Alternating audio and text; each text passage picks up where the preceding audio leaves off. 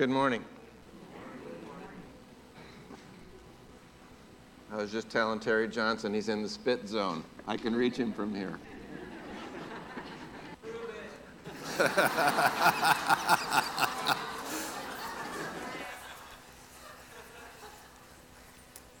Let's open with a word of prayer.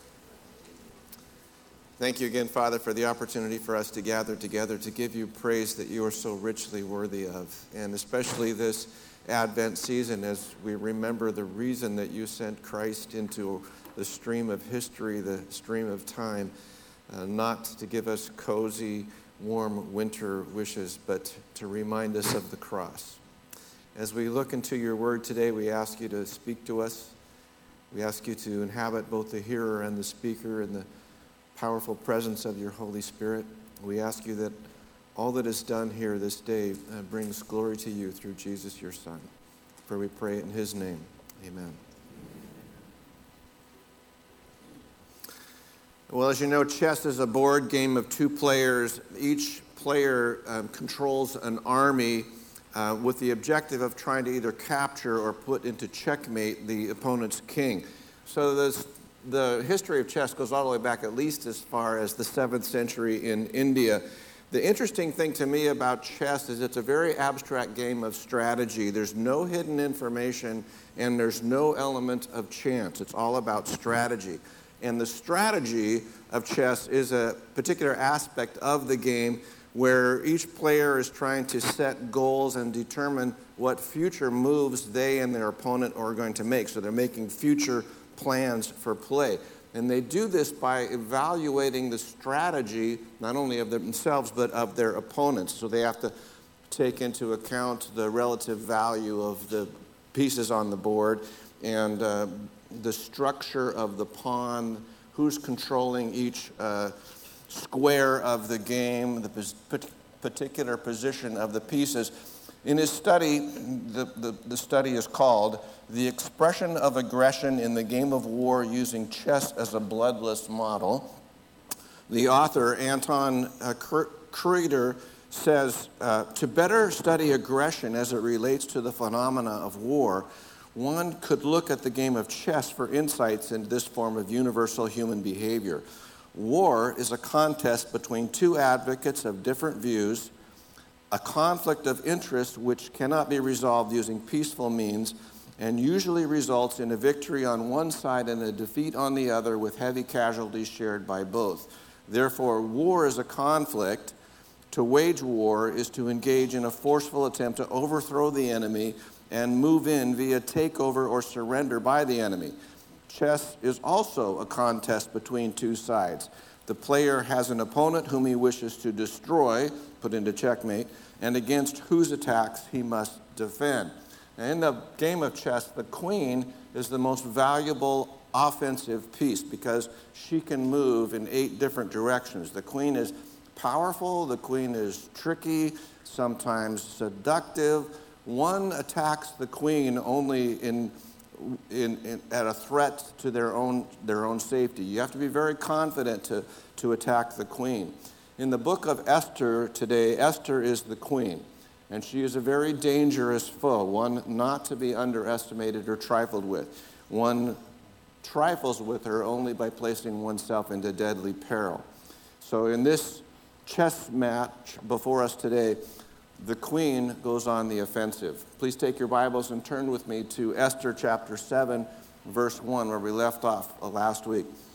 Now, you remember last week I showed an overhead which was a chiasm. It shows the balance where you go A, B, C, D, E, D, C, B, A. So the, the whole book of Esther is written in Hebrew poetry with a chiasm, uh, so that point one is a reflection of the end Point B is a reflection to the next to the end. Point C is so forth down to the middle. We're right at the middle of this chiasm. Thus far, um, the, the game has moved rather slowly. So the first two chapters of Esther took us several years to get through, not us, but took several years for it to happen. And since chapter three, everything's happening pretty quick pace. Uh, all of the things which have taken place since chapter three happen on the same day. On this particular day, the king wakes up in the middle of the night and uh, he discovers uh, that in the process of not being able to sleep, he discovers that a, a plot has been uh, shown to him through Mordecai of someone who was tempted to assassinate him. But Mordecai had never been uh, awarded or recognized for uncovering this assassination plot. Right at that time, while the king's wondering what to do to reward Mordecai, Haman shows up because he also can't sleep. He desperately wants to figure out how he can get the king's permission to hang Mordecai.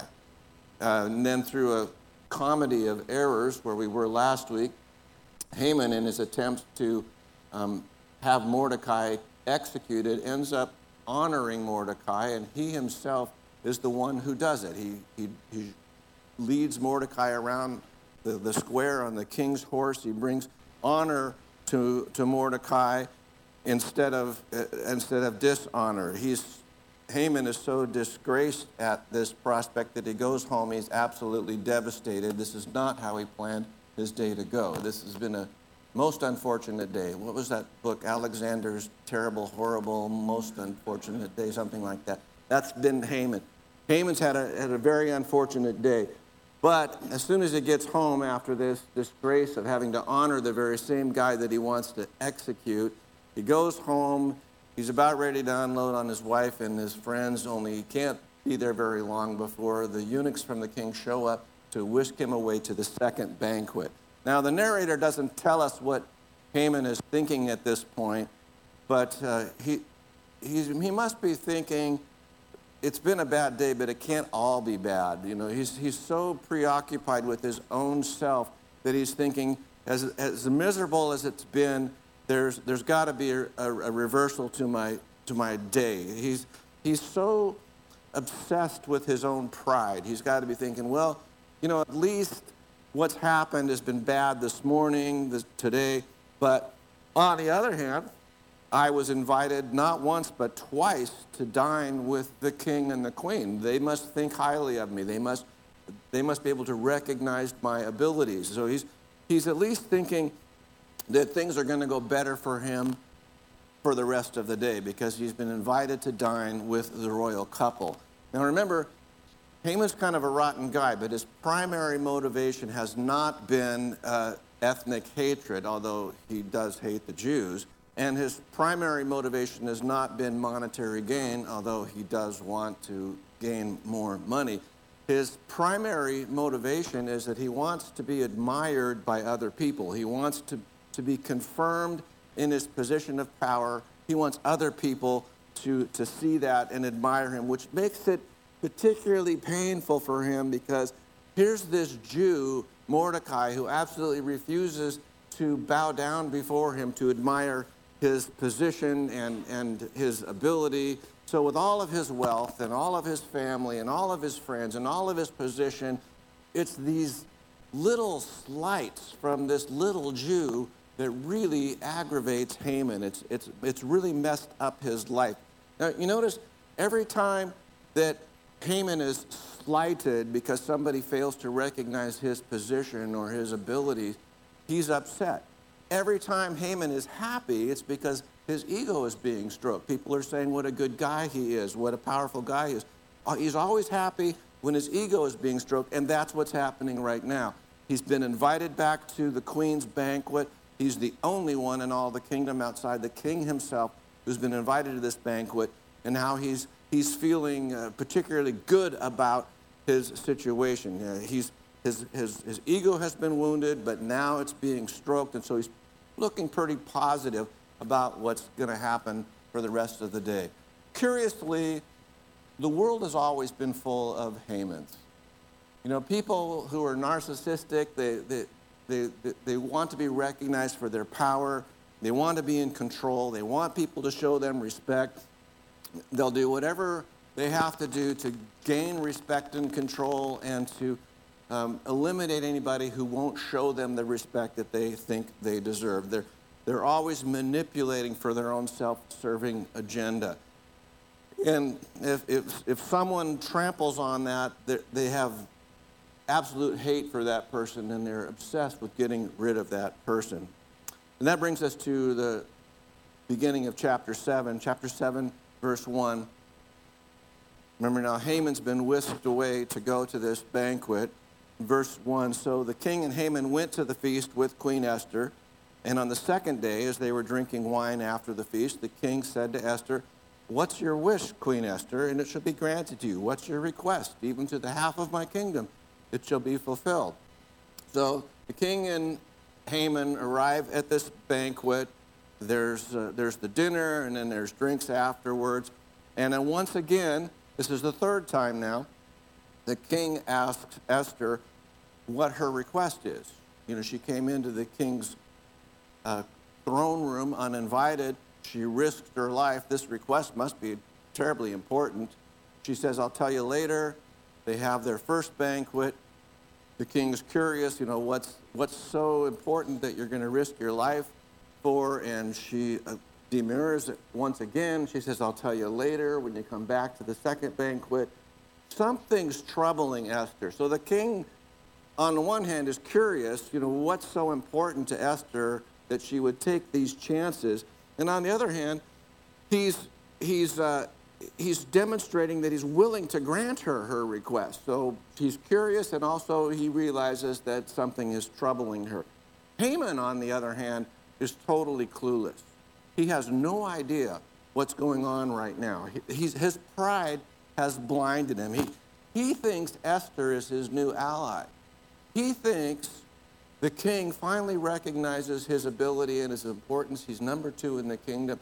He thinks he's got the king in his back pocket. And now Esther has invited him not to just one banquet, but now to a second banquet. He thinks Esther is also in his back pocket. He thinks that she also is recognizing his great abilities and his great achievement. He fails to see, however, Esther is his mortal enemy. Esther is not his friend. He doesn't know at this point Esther is a Jew, the same people group that he has manipulated the king into passing an edict to have them educate, uh, eradicated, educated. Sorry, I just thought, thought that was kind of funny. At any rate, he doesn't know she's, she's a Jew. He feels safe in her presence. He feels like she loves him. Um, he's the only one besides the king that's been invited, and so he feels, he feels safe, he feels admired. He's letting his guard down. He doesn't realize she's playing the chessboard and he's been drawn in. He, she's working as a master of the board to, to place Haman in checkmate. He foolishly underestimates his opponent. Verse 3 The queen answered, if I have found favor in your sight, O king, and if it please the king, let my life be granted me for my wish and my people for my request. For we have been sold, I and my people, to be destroyed, to be killed, and to be annihilated. If we had been sold merely as slaves, men and women, would not, I would have been silent, for our affliction is not to be compared with the loss to the king. See, now this time, Esther does not skirt the question. This time she comes right out. But uh, notice that there's a subtle change in her language. When we were, uh, uh, where were we? Chapter 5, verse 4. She speaks in the, in the third person. She said, If it please the king, and uh, let the king. So she's speaking in third person. Now there's a subtle shift here because now in this text she's speaking in second person. She's moved a little bit closer to the king. She says, uh, If I have found favor in your sight, O king. And she's drawing this strength of the relationship between herself and the king. It's no longer in the third person, it's in the second person, and she's identifying that way. And the next thing she says, she's pulled herself to, closer to the king. She pulls her people closer to herself. She says, Let my life be granted to me for my wish, and my people for my request. Now she continues, For we've been sold, I and my people, to be destroyed, to be killed, to be annihilated. So she's stating that she has been sold. Now, there's a very subtle but gravely serious indictment that she's implying here. The indictment is against someone who's taken upon themselves to sell something that belongs to the king. Only the king has the right to sell property or people within his kingdom. But she's implying that someone has stepped in and is trying to uh, uh, assert, what's the word I'm looking for? Usurp, that's it. Try, she's trying to usurp the, the king's power by selling off part of the king's property. This is treason. So she's implying that there is a traitor in your kingdom. And of course, the irony is this indictment falls on the very same day that the king has discovered that someone has revealed a treasonous uh, assassination attempt against him, and so he's rewarding the guy who's who uh, revealed, who uncovered this plot to him. The indictment here is that there's there is a, an attempt against both the queen and the king in this place. So the plot is for herself and her people to be, and then she says, destroyed, killed, and annihilated. Those are the exact same words in the exact same order that Haman gave when he issued this indictment. She's using the same words, the same language from Haman's law. And nevertheless, what's happening here is that, is that Esther is cunningly laying a trap for Haman. She, she, she's very clever and, and sly in the use of the using the words of his own edict to imply that there's a threat against the queen and there's a traitorous act against the king. And then she fin- finishes off with this brilliant piece of rhetoric. She says, if we'd been sold merely as male and female slaves, I, I wouldn't have said anything because uh, it would not, no distress like that would justify upsetting the king. So she's implying that that she's, she's sensitive to the king's needs. Um, if she'd just been sold as a slave, she wouldn't bother the king with something as trivial like that. But this is really important. But yet, on a, a deeper level here, she's, she's establishing another connection with Haman's edict. And it will become evident to the king only as these events play out, because neither one of them are seeing how the game of chess is being manipulated on the board. She says, We have been sold to be destroyed.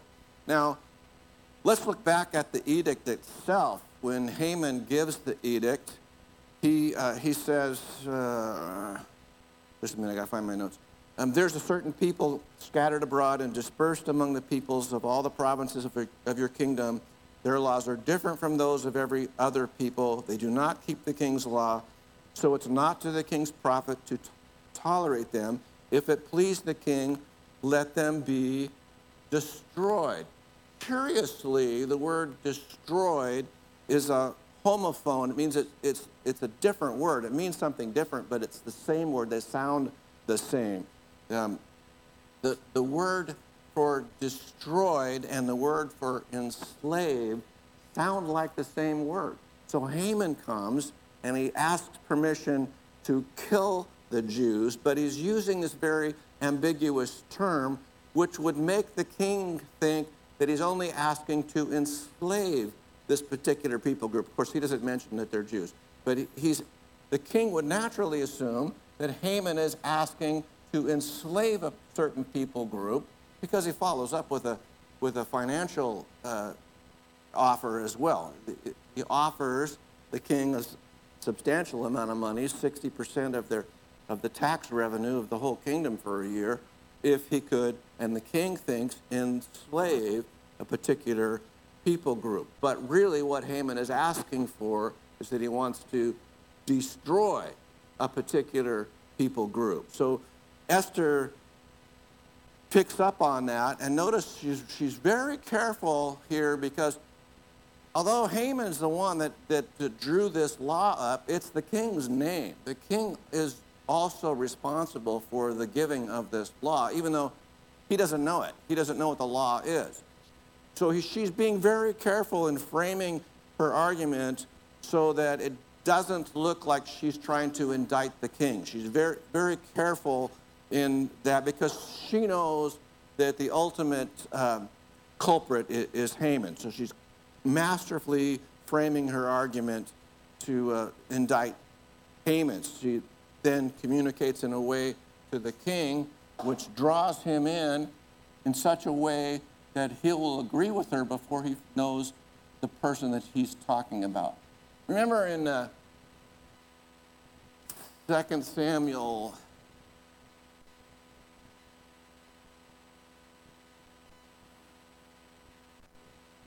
can't quite place it. In 2 Samuel, where David has committed adultery with Bathsheba, and then David uh, tries to hide it. He tries to have Bathsheba's husband, Uriah, murdered, and then tries to do this whole cover up. And he thinks he's gotten away with it. He thinks he's, a, he's effectively covered his sin. And God sends Nathan, the prophet Nathan, to David.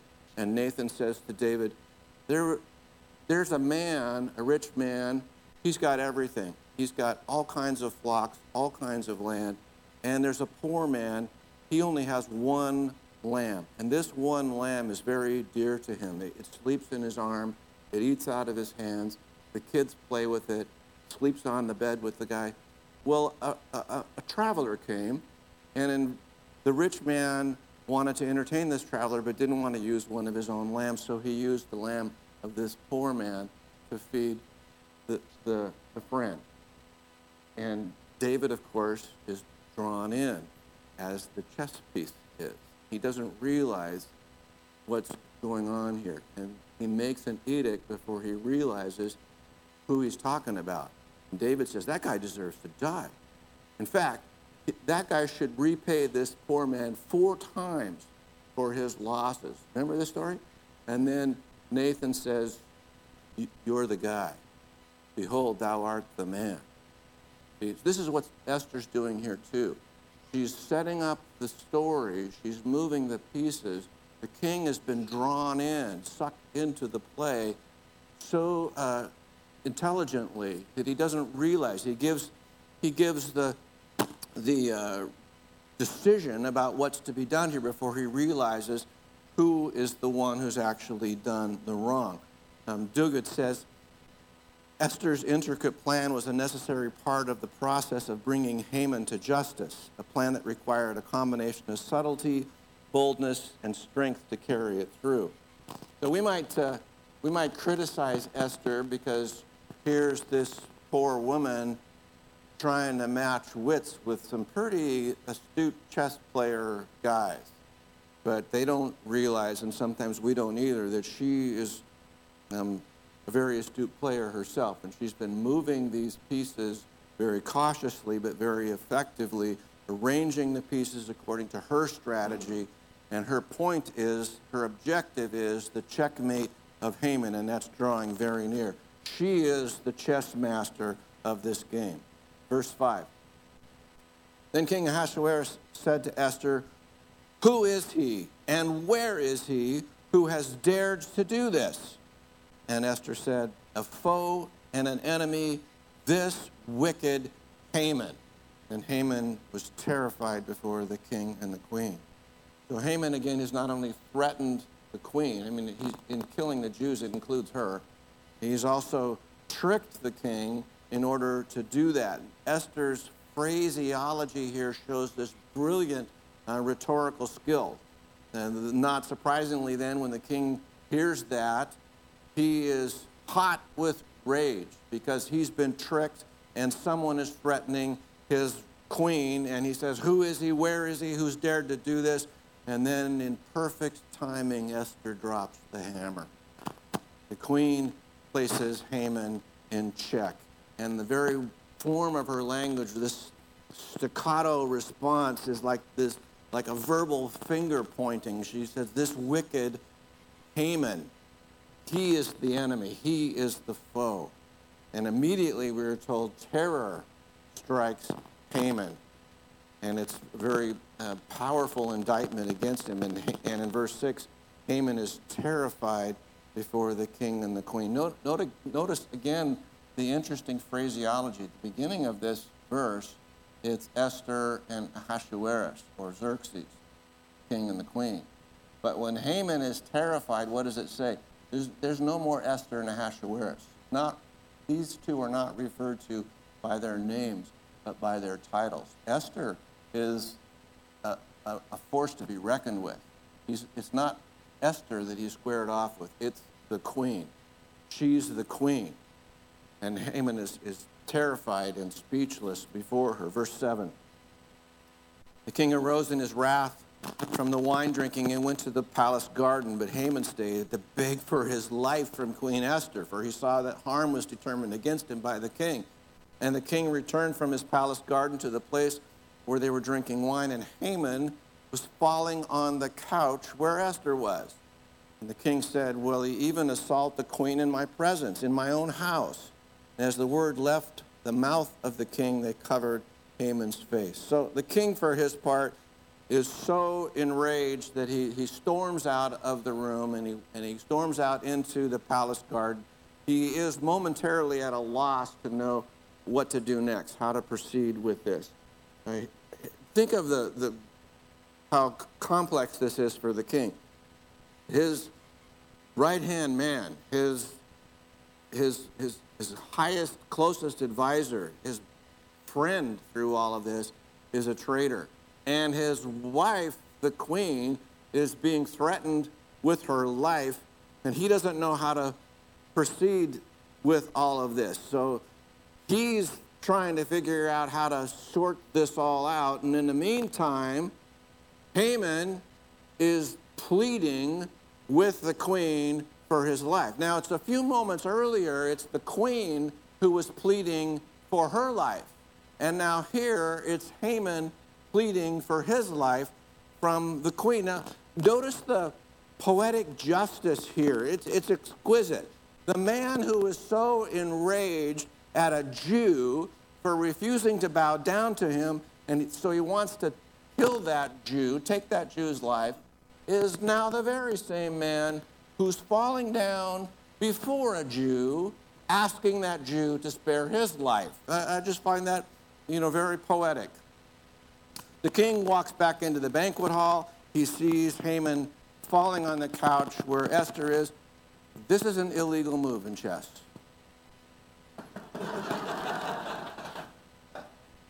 now, honestly, Haman is only begging for his life. He's not stupid enough that he's really trying to sexually assault the queen in, in her own chambers with the king standing outside there.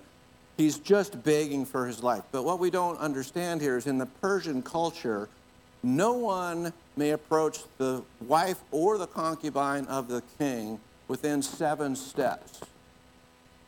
So Haman obviously is closer than seven steps. He's falling down on the couch. Here's this man who's taken the king's signet ring, who attempted to take the king's robe, and attempted to take the king's horse, and appears now to be trying to take advantage in some way of the king's wife. The harem protocol would say that if you do that, if you come within seven steps of the, of the king's wife or concubine, it's the death penalty.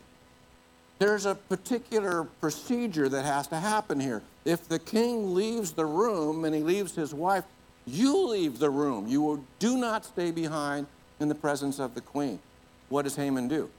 Well, he's caught on the horns of a dilemma. It, he could, he should leave the room, but if he goes out with the king, the king's torqued at him and trying to figure out what to do to him, and he already understands the king means to do him harm.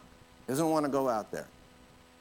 But if he flees, it will look like he's implying guilt and it will invite pursuit. He doesn't know what else to do.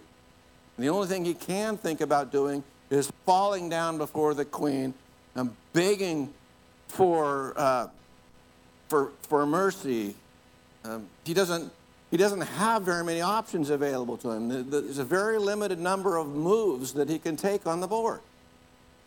By the way, this is why I never play chess with Hanson. Because it always ends up with me in checkmate, groveling on the floor for mercy. Let the, just, just to be warned.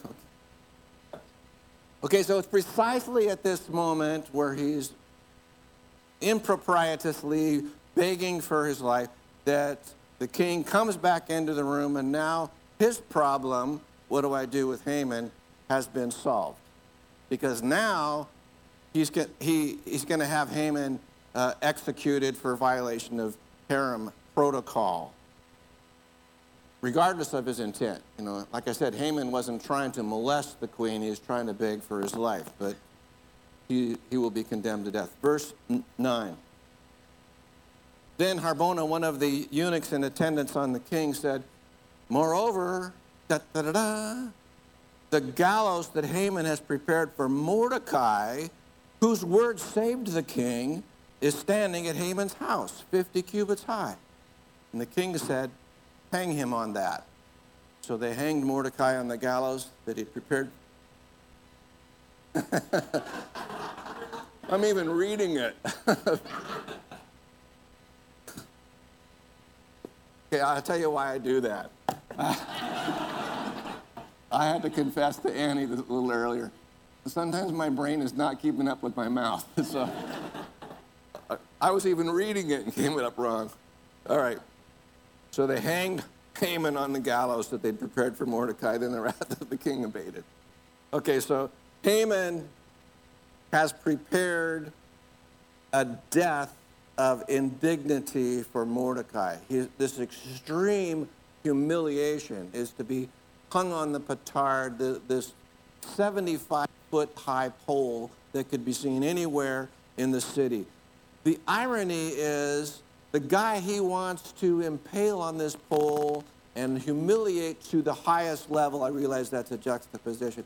The guy he wants to humiliate to the highest level is the same guy who just this day the king has honored as someone who's saved his life and is a friend of the king, a friend and a defender. So Xerxes is probably concluding that the reason that Haman wants Mordecai killed and humiliated is that Haman must have sympathetic tendencies towards the treasonous guys who earlier had tried to assassinate the king. Now, it's a little hard for us to come to that conclusion based on the text that we have, but in the Greek text, um, it emphasizes that Haman the king's closest advisor will be executed in disgrace for treason. Not for harem protocol, but for treason. Immediately then they take Haman back to his house. They execute him on the gallows, um, just as the previous traitors had been executed. Again, the irony is so striking here. Here's a man who was seated high above everybody else. He's now hanged high above everyone else. Here's a man who's so obsessed with his own elevation who is now truly elevated 75 feet up in the air. Here's a guy who's, who's, uh, who wants to humiliate Mordecai and himself is humiliated. There's a proportional reversal here. Haman is, is hanged on the very gallows that he's prepared for Mordecai. Mordecai's gotten the very honor that Haman wanted for himself. And Haman got the gallows that he wanted, and for Mordecai, Mordecai got the honor that Haman wanted for himself. How, oh, how the, the mighty have fallen and, and how swiftly. All this happened in a day. All this happened in a day. At the beginning of the day, Haman was on top of the world. He, he, he was wealthy, he was honored, and by the end of the day, he's kind of on top of the world again, but on top of a pole on top of the world. He's been impaled on this, this in, in utter humiliation and disgrace. The day, the day began um, coming into the palace to seek Mordecai's execution, and it ends with him being led away from the palace to be executed himself. There's such poetic justice here. Haman gets exactly what he deserves in an exact measure that he deserve, deserves it in, in that sense, I guess you could say Haman's downfall here is a manifestation of God's providential work to overturn evil. There's this poetic justice of all history being displayed here. And of course, the highest example of this reversal, this dynamic reversal, this poetic justice, is what we're celebrating this time of year with the birth of Jesus. Here's in, in the Gospel of Luke, uh, 151, uh, Mary is pregnant and she's been told what's going on, and she breaks out in this song. The, she's magnifying the Lord. In fact, that's what the name we've given to this song. She magnifies the Lord for his gracious treatment of her. She's using various passages from the Old Testament. She's celebrating what we see as redemptive reversal. The powers of the world are being brought low, the humble are being raised up. Uh, she, she says, He has shown strength with his arm, He has scattered the proud in the thoughts of their hearts, He has brought down the mighty from their thrones and exalted those of humble estate. He has filled the hungry with good things, and the rich he has sent away empty. Then, of course, we see that in, in Jesus' life, too. You know, so much of Jesus' ministry, he was bringing down the, the high ones and bringing up the low, the low ones. You know, the strong he bought, brought down. He overcomes the strong man by his messianic power. The proud he brings low with his preaching. He pronounces woe to the scribes and the Pharisees. The powerful he brings down by scathing indictments, proclaiming judgment on the Sadducees, the temple hierarchy. And then in contrast, he, he blesses the poor, and the outcast he restores, and the marginalized he helps, and the diseased he cures, and the oppressed are freed, and the crippled are healed, and the the hungry are fed and the despised are loved. You see, there's this, this poetic reversal that's constantly taking place into Jesus' life. You know that this whole thing comes to a beautiful climax at the cross of Christ. This poetic reversal. This, this is the ultimate reversal. So here is the strong man, Satan, who orchestrates the execution of God's man Jesus, much like Haman orchestrates the execution of Mordecai. And Satan feels as he gets Jesus onto the cross that he has finally become victorious over God himself. And what appears then to be a rousing victory for Satan, he celebrates as Christ dies on the cross, really ends up being the petard on which he himself is hoisted. At the cross, Jesus assumes our sins. He takes the blows for evil. He enters into our death. But in so doing, he has exhausted the penalty for sin. He triumphs over evil. He conquers death. Satan's victory at the cross turns out to be quite ironically, is ironically a word? Ironically, and poetically a reversal. The very thing that Satan feels as his victory is his ultimate defeat. Satan's defeat there is a, a precursor, a, a picture, a type looking forward in time when God deals with all the Hamans of the world, with all of the people who think that they have gained victory over God. Their, their pride will one day be stopped. One day they will be called into account, and their cruelty will come to an end, and there will be perfect justice. Here's an interesting thought to leave behind. When Haman is executed on his pole, the wrath of Ahasuerus, Xerxes, is completely satisfied. But God's wrath is never satisfied against Haman. There will never be a moment for Haman when God's wrath is satisfied because there's no escape in death from God's justice. It just issues in, issues in a final, permanent situation of God's abiding anger. God's wrath towards individuals is only satisfied when they place their faith in Jesus Christ.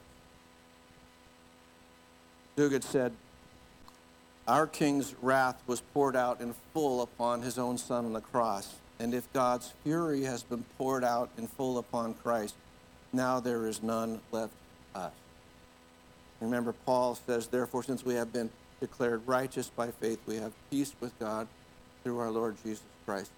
How do we have peace with God? In the terrible price that Christ paid be our substitute. He went to the cross and paid that cost himself. And that covering of our sin, God accepting the price has been paid, he is satisfied. Now, the debt has been paid in full. There is no longer wrath from God towards us in our sin. We are free. Not only are we free from God's wrath, but we're free to come into God's presence as his dearly loved sons and his precious daughters. We're welcomed in God's presence for Christ's sake. And no one and nothing can separate us from the love of that king. The king is not going to love us now and then later let us be hung out, hanged out. I think hanged out. Why not? Because his love for us rests on his character, not ours.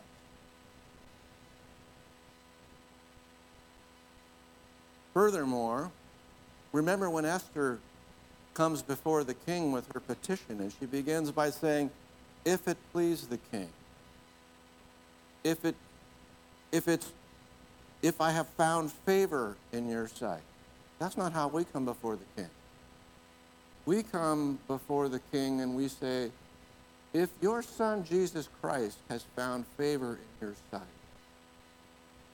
And God says, of course he has. And you have access to me through Jesus Christ. You come into the presence of God because you have found that kind of favor in his presence. Our destiny is bound up in Christ's destiny. Our reception of love is bound up in Christ's reception of his Father's love. What we have seen here today is a real war played out on the chessboard but with real lives at stake.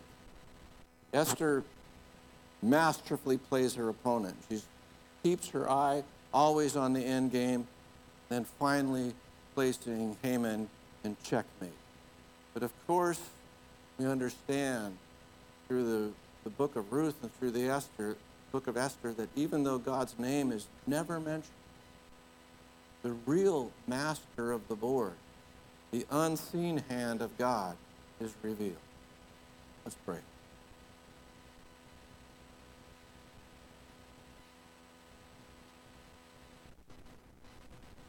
Father, all we can do is stand amazed at your great love and grace and mercy that you've been willing to show us when in reality all of these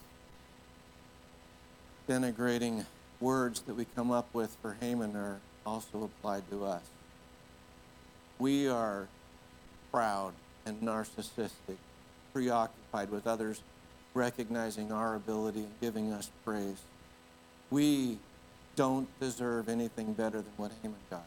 We deserve to be the object of your eternal judgment and wrath. What an amazing thing, however, that we have been shown such mercy such grace. Not only have we been pardoned, forgiven of our traitorous acts, you have elevated us to the position of sons and daughters. And you love us as you love your Son, Jesus Christ. We stand amazed. Father, I pray that these truths ruminate in our minds and our thoughts these weeks as we are continuing to prepare for Advent, that we would also be remembering that the birth was about the cross. Lord, help us to love each other. Help us to live lives Yes, Thank you.